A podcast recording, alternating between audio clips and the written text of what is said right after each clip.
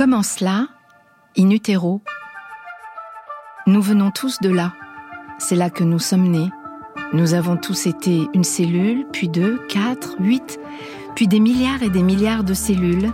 Nous avons tous été des embryons, puis des fœtus. Nous avons connu l'origine de la vie, puis nous sommes venus au monde et nous avons enfoui le souvenir de ces neuf mois passés in utero.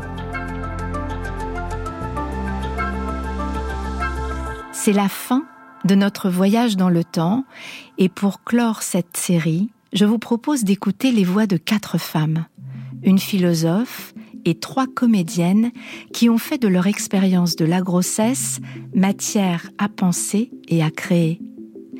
Claire Fretel, Tiffaine Gentillot, Chloé Oliver sont comédiennes. Elles ont cofondé la compagnie des filles de Simone en 2015. Leur première création s'intitulait c'est un peu compliqué d'être l'origine du monde, spectacle dans lequel elles racontent leur expérience de la grossesse entre aliénation et épanouissement. Les filles de Simone questionnent les injonctions et les tabous liés à la maternité. C'était effectivement rendre la parole à ces femmes qui ont été privées de, de parole parce que c'est tabou et c'était aussi euh, faire un acte politique, enfin redire que le privé est politique et ces histoires de bonnes femmes de trucs justement pas très ragoûtants, de placenta, d'humeur, de on a renvoyé les femmes à ça, à la corporéité, on nous a fait croire que notre corps c'était sale et que ce qui sortait de notre corps était sale. Et nous en fait en en faisant du théâtre, finalement on redonne des lettres de noblesse aussi à cette expérience-là, qui est une expérience euh, vertigineuse, qui est une expérience euh, extraordinaire. Et non, c'est pas des petites histoires de bonnes femmes.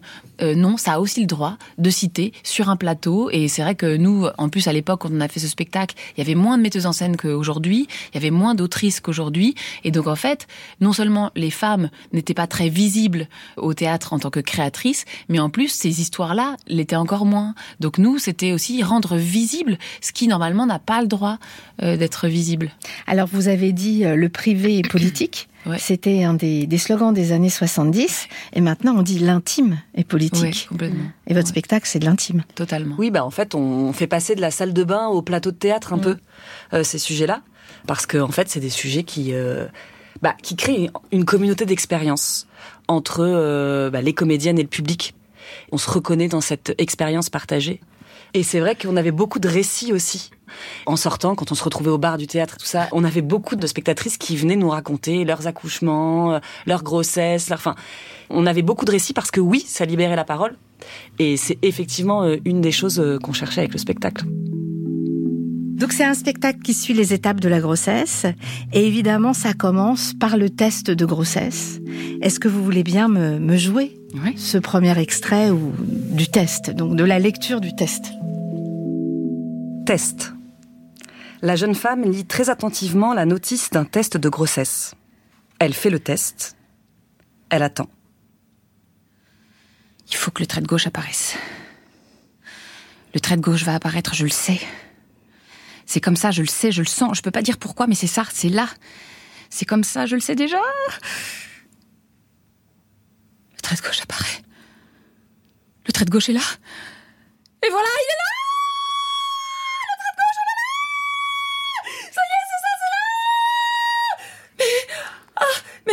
je fais quoi maintenant Avec ça? Comme ça, de ça et de moi et moi, j'ai... Oh là là, oh là là, je sais pas. Je voulais... Je sais pas, maintenant et voilà, je sais pas si c'était vraiment ça, si c'était vraiment moi, mais c'est là et je fais quoi? C'est c'est bien, c'est ça. C'est ça qu'on voulait, c'est ça qu'on désirait et pourquoi j'arrive plus à respirer. Je perds pied. Qu'est-ce qui se passe? Calme-toi. Qu'est-ce qui va se passer? Qu'est-ce qu'il y a, mon amour? Que vais-je devenir? Mais c'est... Oh, c'est formidable. Est-ce que je vais y arriver? C'est formidable Mon amour, je vais pleurer Oui, c'est ça. Ça y est. On y est. Ça a commencé. Et donc, après s'être un peu euh, assise de euh, son oracle au pipi, elle a commencé à compter. Compter euh, les mois, le temps à passer, le, temps à attendre, le moment que ce temps d'attente lui ferait atteindre, car elle pressentait que ça contrecarrait ses projets. Mais son projet, c'était ce bébé. Leur projet, c'était ça, ce bébé, faudrait savoir. Oui, mais elle a compté et elle s'est rendue compte que ça ne pouvait pas se combiner. Entre ce bébé ou ce projet, dans sa vie professionnelle balbutiante et incertaine, il allait être question de se décider. Non, elle était déjà décidée. Elle l'a voulu, ce bébé, bien calculé. Premier coup, c'était plié. Enfin, elle peut pas se faire croire la surprise. Elle croyait qu'elle était sûre et décidée, elle le croyait. Hein.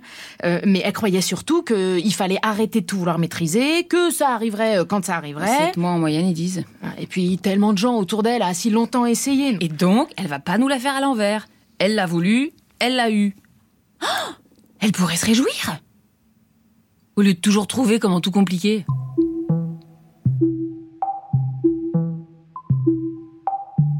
Alors voilà, comment, pourquoi vous, vous compliquez tout? C'est ce que vous me disiez avant. Et ça, vous l'avez vécu comme ça, euh, la lecture de votre test de grossesse, dans cette ambivalence-là, c'est-à-dire de la joie?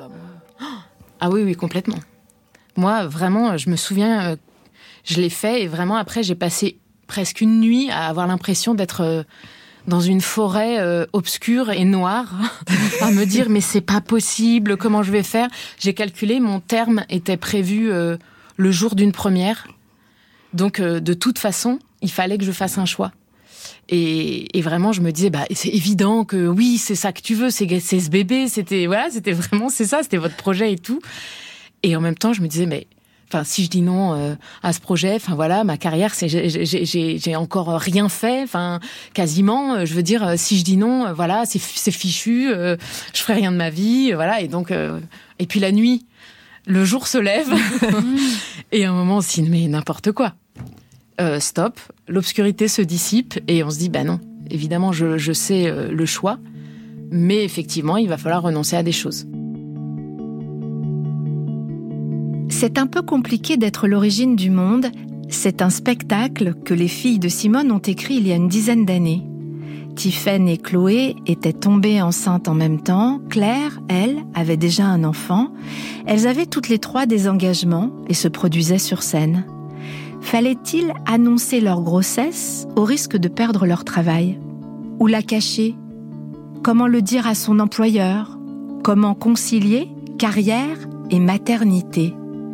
Les filles de Simone se saisissent de toutes ces questions et de leurs propres contradictions pour en faire du théâtre. C'est quelque chose qui joue pour toutes les femmes dans tous les métiers, en fait, la difficulté d'annoncer aussi sa grossesse à un employeur, euh, tout ça. Mais c'est vrai que c'est exacerbé dans nos métiers qui sont aussi liés au corps. Ouais, complètement. C'est vrai que déjà, en fait, nous, on a été confrontés à ça. Soit devoir renoncer à un projet parce qu'on était enceinte, soit euh, cacher une grossesse le plus longtemps possible pour pas se faire virer d'un projet. Donc, euh, euh, merci aux gaines et autres culottes très serrées. Mais en tout cas, c'est vrai qu'on l'a vécu. Je sais pas comment ça a évolué. Je crois que malheureusement, ça a pas trop évolué. Et en plus, nous, quand on a commencé à réfléchir à ces questions, on trouvait pas dans la littérature féministe de réponse à nos questions. Alors maintenant, il y a pas mal de choses qui sont sorties, mais à l'époque, en 2013-2014, en il y a dix ans. Ouais, il y a dix ans, c'était euh, quand même, euh, il y avait un vide, il y avait un angle mort euh, dans le féminisme sur la question de la maternité. Euh, donc euh, on s'est dit bon bah là c'est qu'il y y a un lièvre, euh, il y a quelque chose à, à, en faire quoi. Il y a quelque chose à en faire, donc il y a quelque chose à écrire. Mais juste une question, Chloé, vous vous dites merci les gaines. vous avez porté des gaines pour cacher votre grossesse? Ouais, moi en fait j'ai porté une gaine. Alors je, je, je m'excusais auprès de de, de, de mon fœtus, de mon embryon euh, à l'époque, avant de rentrer sur scène, ouais, parce que j'avais peur de me faire virer du projet, parce que je jouais un personnage qui n'était pas censé être enceinte, et donc j'essayais de le cacher euh, pour pouvoir euh, jouer le plus longtemps possible. C'était dans un théâtre privé, et donc en fait, plus ça marche, plus on continue, et je voulais jouer le plus longtemps possible, donc je, effectivement, je portais une gaine. Les paroles des filles de Simone résonnent avec celles de la philosophe Camille Froidevaux-Métry, que j'ai rencontrée à Paris au printemps dernier. C'est aussi à partir de sa propre expérience de la grossesse et de la maternité que Camille Froidevaux-Métry a commencé à s'interroger sur la condition et le statut des femmes enceintes. Oui, en effet, euh, je suis entrée en féminisme par le corps et, spécifiquement par le corps maternel, puisque c'est ma, ma première grossesse, plus exactement la deuxième, et mon premier enfant euh, qui m'a conduite à me pencher sur ces sujets parce que j'éprouvais dans ma propre existence cette condition nouvelle, assez bouleversante, de devenir mère tout en étant aussi un sujet de droit, c'est-à-dire en l'occurrence une enseignante, parce que les hasards de la vie ont fait que euh, voilà, j'ai mis au monde mon premier enfant exactement au moment où je commençais mes cours euh, à l'université. Et déjà avant, vous aviez fait une fausse couche alors que vous deviez préparer, vous deviez passer l'oral de l'agrégation de sciences politiques et que vous avez passé votre oral, vous n'avez même pas pensé à demander un report de cet oral. Oui, euh, c'est quelque chose que j'ai sur le moment absolument pas compris. Quand j'ai appris que ma grossesse était arrêtée, c'était euh, lors de l'échographie du premier trimestre. Donc c'était une nouvelle tout à fait inattendue, euh, absolument cataclysmique. Mais il se trouve que le lendemain, en effet, je passais une leçon en loge pour l'agrégation de sciences politiques. Je travaillais 8 heures en bibliothèque avant de faire cette leçon devant le jury. Et pas à aucun moment je me suis dit que je pouvais éventuellement demander euh, une dispense, un report, quelque chose. Et donc je suis allée au bout de l'épreuve. Et puis le surlendemain, je suis allée à l'hôpital euh, pour euh, subir un curtage. Quand j'y ai réfléchi quelques années plus tard, je me suis aperçue, et ça a éclairé aussi rétrospectivement un peu euh, au-delà de mon propre parcours, euh, la condition qui est celle des femmes aujourd'hui, que si les femmes sont devenues dans nos sociétés occidentales des sujets euh, libres, aspirant à exercer tous les métiers, toutes les fonctions, elles étaient restées des sujets incarnés et notamment des sujets assignés à la fonction maternelle et devant subir en silence tous les aléas de ce que peut recouvrir parfois un parcours de maternité.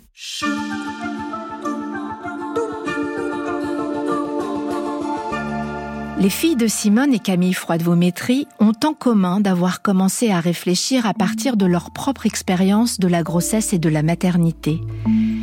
Elles ont étoffé leurs réflexions avec les témoignages d'autres femmes. Camille Froide-Vaumétry en a fait un livre, Un si gros ventre. Les filles de Simone, elles, en ont fait un spectacle.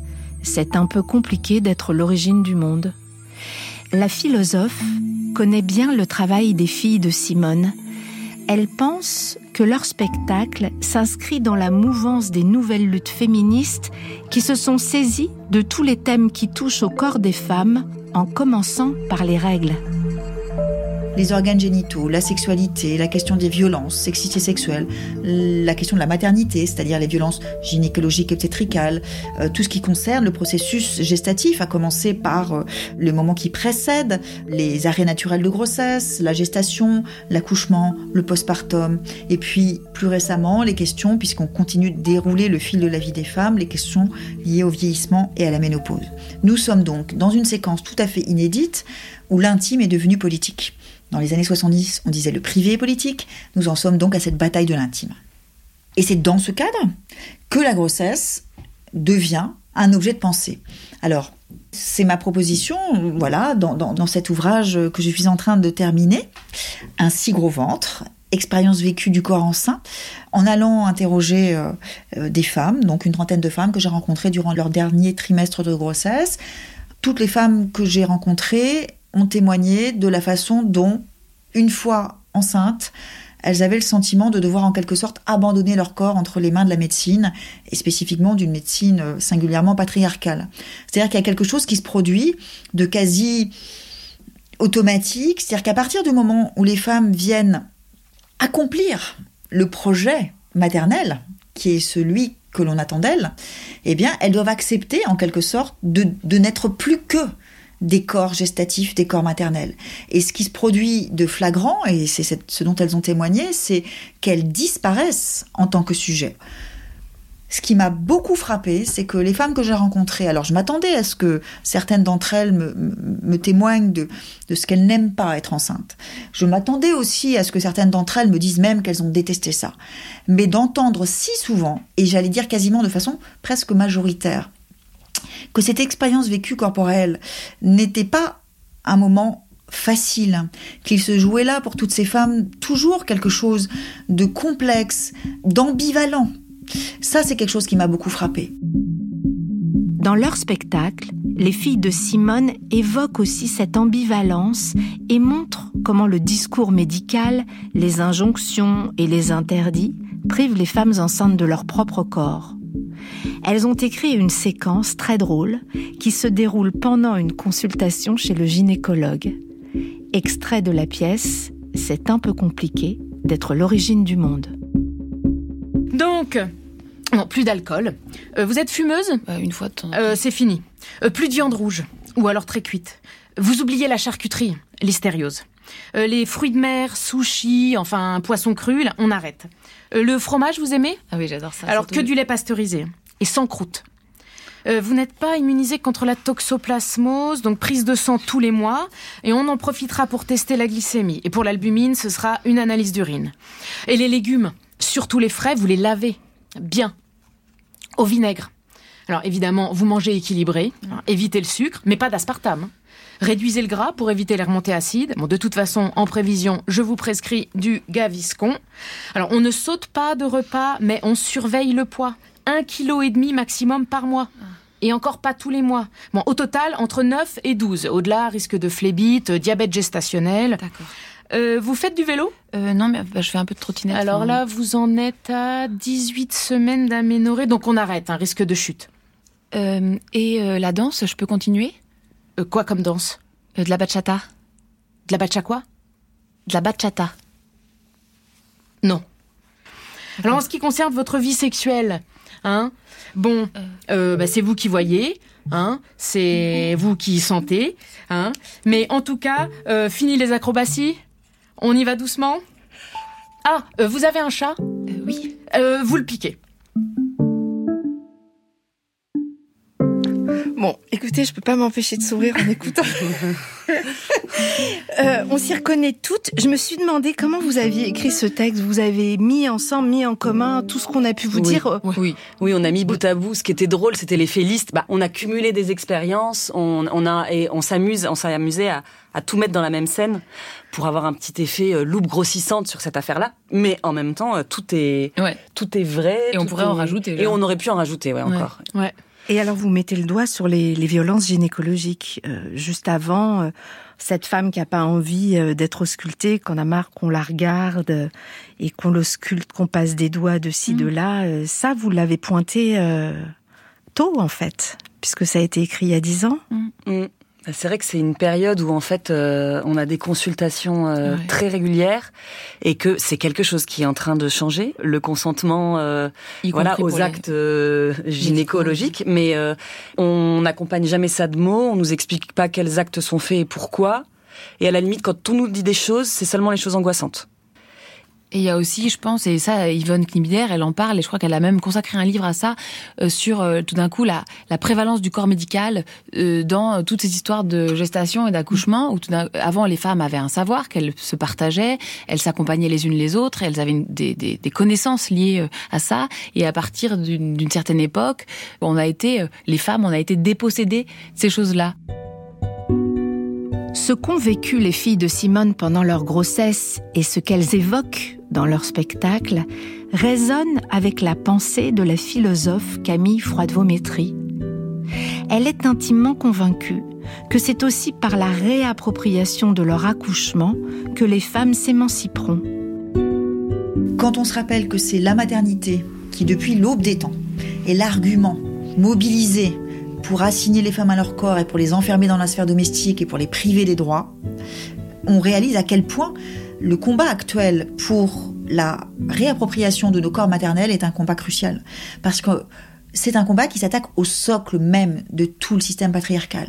Euh, se ressaisir, reprendre possession de nos corps maternels, de nos corps enceints, euh, mais aussi de tout le processus, de, reprendre possession de nos accouchements, choisir de ne plus être obligé d'accoucher sur le dos, les jambes écartées, qui est la position la moins physiologique qui soit. Eh bien, c'est aussi décider de, de reprendre en main ces corps dont nous avons été dépossédés. N'oublions pas que jusqu'au XVIIe siècle, ce sont les femmes qui accouchaient les femmes et c'est les femmes qui détenaient ces savoirs sur le corps enceint et sur l'accouchement. Et quand les médecins sont entrés dans les chambres des parturiantes à partir de la fin du XVIIe et puis plus encore au XVIIIe siècle, et qu'ils en ont chassé les commères, celles qui étaient en possession du, du savoir, qui étaient les femmes qui accompagnaient euh, les femmes enceintes, eh bien, ils ont commencé d'initier et de mettre en place euh, toute une nouvelle pensée et pratique surtout euh, de, la gestation et de l'accouchement qui était littéralement euh, contradictoire et dévastatrice pour les femmes puisque à rebours de tout ce que la physiologie et de tout ce que les femmes elles-mêmes peuvent attendre et espérer euh, de ce moment de leur existence. Mais je voudrais ajouter quelque chose parce que C'est important de le dire. C'est évidemment grâce au progrès de la médecine et de la science aussi que les femmes ne meurent plus, ou enfin en tout cas moins, euh, en donnant la vie, qu'elles peuvent euh, aussi euh, eh bien, faire naître des enfants alors même qu'elles souffrent de pathologies diverses. Et je le dis d'autant plus volontiers que je dois à la science et à la médecine d'être en vie aujourd'hui et d'avoir donné naissance à mon fils, puisque mon premier accouchement a eu lieu dans des conditions absolument, disons, catastrophiques d'un point de vue médical et que j'ai dû accoucher sous anesthésie générale, en urgence absolue, par césarienne, et, que, voilà, et que je suis là aujourd'hui pour en parler. donc, quand je dis que euh, nous devons reprendre possession euh, du processus de la gestation et de l'accouchement pour pouvoir euh, faire entendre nos, attentes et, et, et, nos ressentis et nos sentiments, c'est essayer de penser, en fait, de réinventer une obstétrique qui fasse plus de place aux parturiantes, où les femmes contribuent en quelque sorte à réinventer aussi leur accouchement. Si les filles de Simone pointent du doigt la médicalisation de la grossesse, elle s'amuse aussi des extravagances proposées par les adeptes des méthodes naturelles, comme le personnage savoureux de la sage-femme New Age de leur pièce. Cosmogonie. Chez la sage-femme. Bonjour Chloé. Bonjour. La sage-femme s'adresse au ventre de la jeune femme. Bonjour.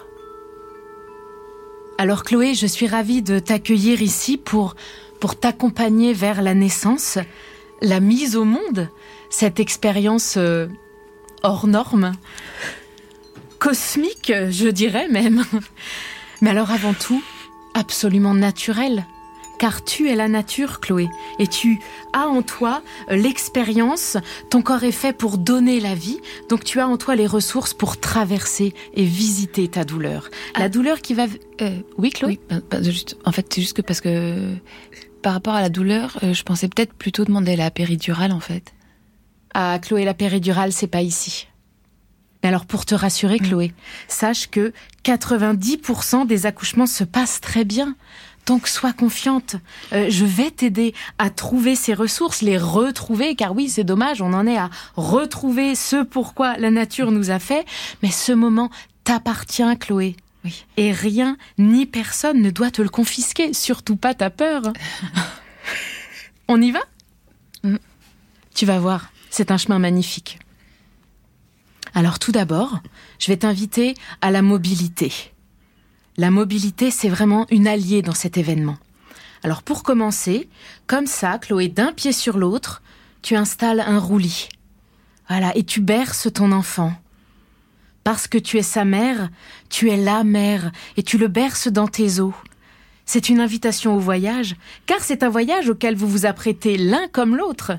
Et le plaisir n'est pas exclu de cette expérience, oh non. Alors n'hésite pas à fermer les yeux, Chloé, mhm. hein, pour te mettre en résonance avec ton enfant. Voilà, alors tu es les quatre éléments, Chloé. L'eau, donc, mais aussi le feu, le feu de la douleur, la terre fertile que tu es, qui se relie au ciel, qui nous donne l'oxygène, le souffle vital.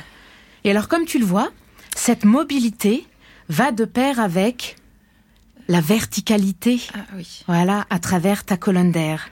Alors la verticalité, c'est aussi une alliée, Chloé, puisqu'elle te permet d'utiliser une autre force que la nature nous donne, la gravité. Eh oui. Alors vraiment, je, je veux te sensibiliser, Chloé d'ailleurs, à l'absurdité de la position allongée pour accoucher. Ah eh bien oui, elle te confisque la gravité. Elle immobilise ton bassin, bloque ta ceinture iliaque, fait remonter ton coccyx qui devient un obstacle supplémentaire pour ton enfant dans lequel il bute. C'est dommage.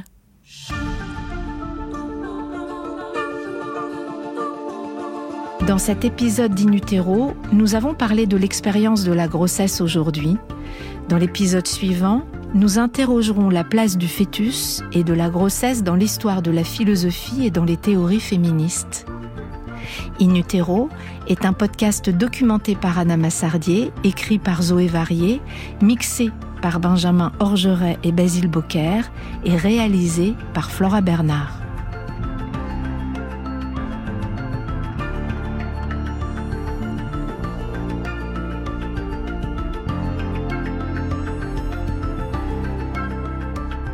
In est un podcast original de France Inter.